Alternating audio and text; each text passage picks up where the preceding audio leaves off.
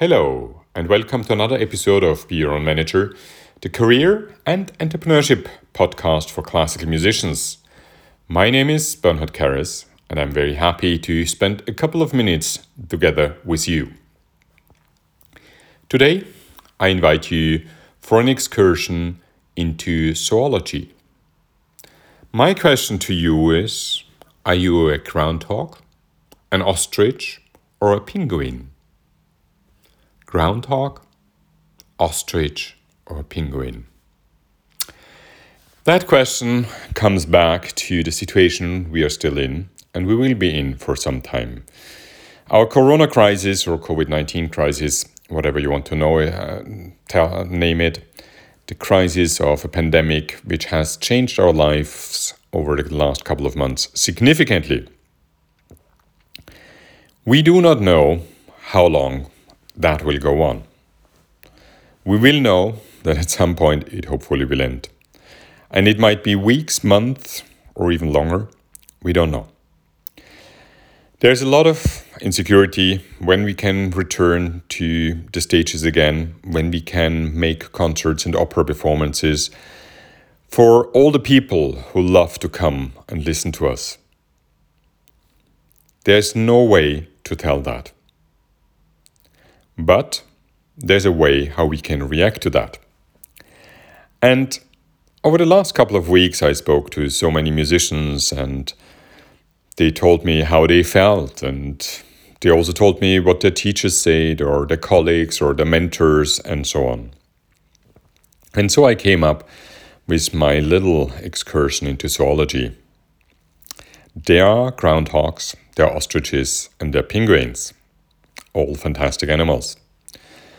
So, the groundhog, many of you might remember, is that animal in winter when it gets cold, it just actually goes under the earth and sleeps it off. The ostrich, when attacked, actually puts its head into the sand, ignoring what's coming. And the penguin, well, I'll come to that. Now, some musicians out there are currently groundhogs. And that's actually also what their teachers tell them. That's also what their mentors tell them. Saying, you know, you can't do much, so sleep it off. And when the sun comes out and everything is good again, you'll come out and you'll shine. Well, my friends, I don't think that's happening. And I don't think it's a good advice to say, oh, just wait it out. For many reasons. The first reason is you personally. Spending months and months doing nothing or doing things, just hoping that something will land and something will change really quickly, is really frustrating. Because you send out proposals, you practice, you do a new program, and all for nothing. It all comes back saying, sorry, not now, if it comes back at all. So it's deeply frustrating to do that. The next one is the ostrich, kind of putting their head into the sand until the danger has blown over. Assuming that when they take their head out of the sand, the world will be okay again and it will be just the same as before. Well, it doesn't need to take an excursion into Greek philosophy that the world is never the same as before. You might remember the principle of panta rhei everything is moving. And that's very true for our world. Everything is moving. So, what was now is already in the past. What just started now is already the present and already the past again. Everything is moving. And the classical music world will be moving on after that crisis. It will be different, it won't be the same. I can promise you that. Because so many circumstances have changed. We will see Unfortunately, orchestras are so closing down, concert halls, opera houses closing down, or reducing their programs because they don't have the funding anymore. We will see agents closing, as we have already seen. We will see probably patrons and sponsors withdrawing from giving money to the arts because they need to survive themselves economically. So the world will be different. But the one constant I can promise you is that people want to hear classical music, especially live classical music. When I speak to friends of mine, some of them go to concerts twice a year or three times a year, some are regular concert goers like myself. Everyone tells me without actually being asked, again, Bernhard, I can't wait until I can hear live music again. Because the live music experience is so unique, it is so special. Not the best digital apps and hardware can make that possible. Just think back for a second. Think when you sat in a concert and listened to somebody you really admire, together with a couple of hundred, if not a couple of thousand people, in the same room. Do you know that there are actually studies which have proven that when you listen to music together in a room, that your heart frequency actually synchronizes as well as your breathing? So, can you imagine that almost 2,000 people or so have the same heart frequency and probably the same breathing frequency? Isn't that amazing? We have no clue what it does to the psyche, but there are hypotheses out there that this is one of the greatest feeling we can have. We feel unison with so many other people. We feel in harmony with them we feel in synchronization with them. That gives us a very deep feeling of happiness and safety and security. Really basic feelings which are so important for us. So, people will return to classical music life. I promise you that. And I can't wait for that. But don't be an ostrich and think that everything will be the same as before when COVID 19 has blown over us. It won't. And I see that as a big, big chance, as I've talked about very often on that podcast. Because it enables us and you and your friends and your colleagues to create classical music events, concerts, events, anything you can think of in a way which is relevant to the 21st century which is relevant to the people from today. And it's not kind of following the museum concerts of 150 years ago. So don't be an ostrich. Now let's talk a bit about the penguins. I mean, I'm not really big in biology, I must admit. Yeah, so I did just a tiny little bit of research and thought, what are the animals which are really resilient? Which are fantastic in very different circumstances. And up came the emperor penguin. And I thought, that's fitting. An emperor penguin stands in the coldest weather, in the snowstorms. They go into the ice cold water and fish. But they also have fun and they slide and they're in the ice. They are in temperatures where almost no other animal actually could survive. And when they stand up, Somehow they look like a musician in tails. So I thought that's fitting. So, one of the important points about being a penguin is not only being resilient and believing in the future of classical music, it also means adopting, changing, and as we talk actually in the entrepreneurship language of pivoting. Pivoting means that you have a core business idea, which is definitely good, but you to change or adapt the business model sometimes really massively. Now, I read a book probably 20 years ago, unfortunately, quite a long time ago, which was written by a great guy, Arie de Geus, who was a Shell executive, and it was called The Living Company. And he did a lot of research into the companies which have been around the longest. So, what makes a company being around for more than 100 years? Interesting research.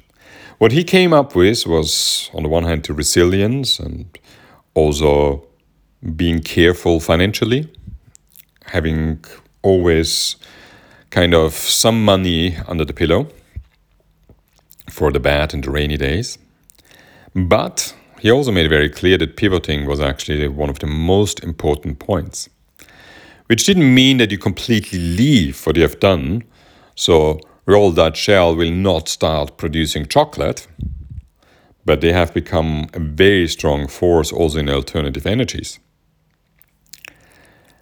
And interesting enough, when we do look at research about startups, first of all, I think it's 70% of the startups or so fail within the first year. And then the question is what makes startups stay longer and eventually become successful?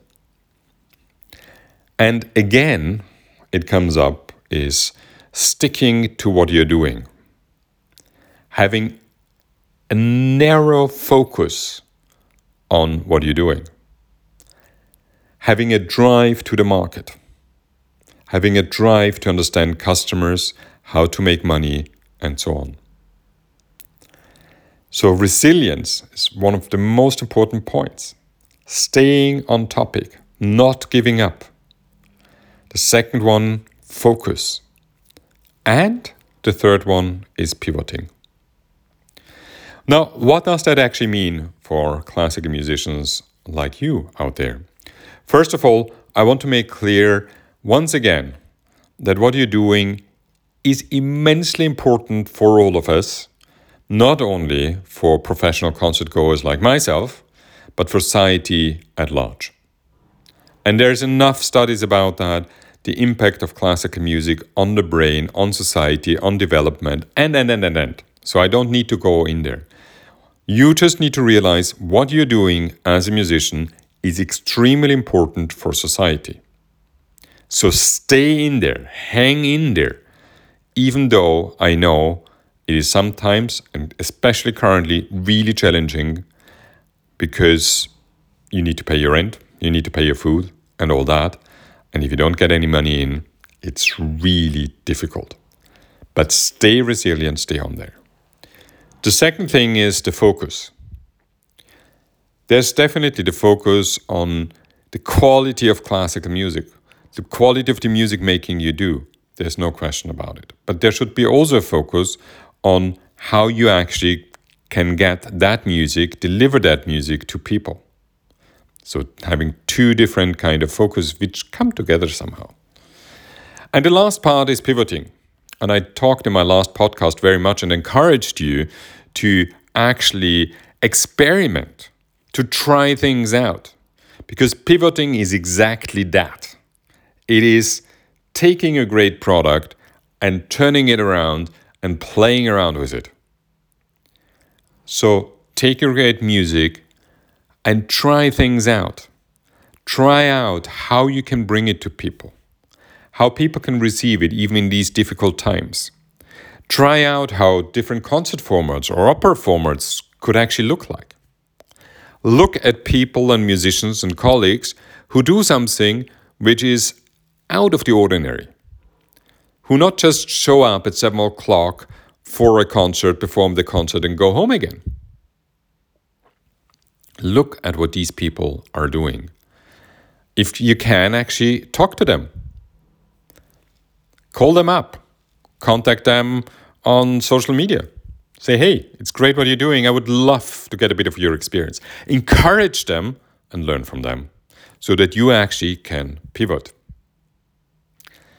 So, closing for today, I talked about three animals the groundhog, who goes to sleep and hopes when he wakes up, the world will be back to normal. It won't. Don't be a groundhog. Secondly, the ostrich, putting its head into the sand, believing that whenever they put their head out of the sand again, the world will be just as it was before. It won't. I can tell you that. And the third one are the emperor penguins, who are able to survive in the coldest climates one can imagine, under some of the most difficult circumstances one can imagine. Be a penguin. You can survive and you can make an important part for classical music in the 21st century. So get together also with your colleagues and your friends. You know, penguins always are in a flock together. Get together and be the change of classical music we need and society needs.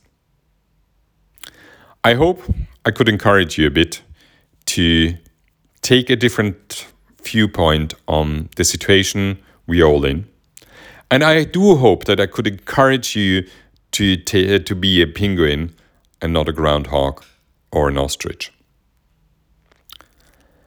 I hope to see you again and have you again back in a week's time or so. By the way, we just launched another BOM base course starting on March 2nd. Check it out on our webpage, beyourOwnmanager.com. And please register early because the courses somehow get full really quickly. And it's still COVID 19 pricing, so it's a kind of pay as you go uh, scheme, pay as you can scheme. And look at it. Perhaps it's something for you. I would love to have you in class. So go out there, make great music, and please share it with us, including myself. And if you came up with something which you think, Bernhard, you need to see that, do share it with me. You reach me on social media or via email. You know how to reach me. Please do that. Thanks so much for listening. And I do hope that you have a good week. Thanks so much. Till soon.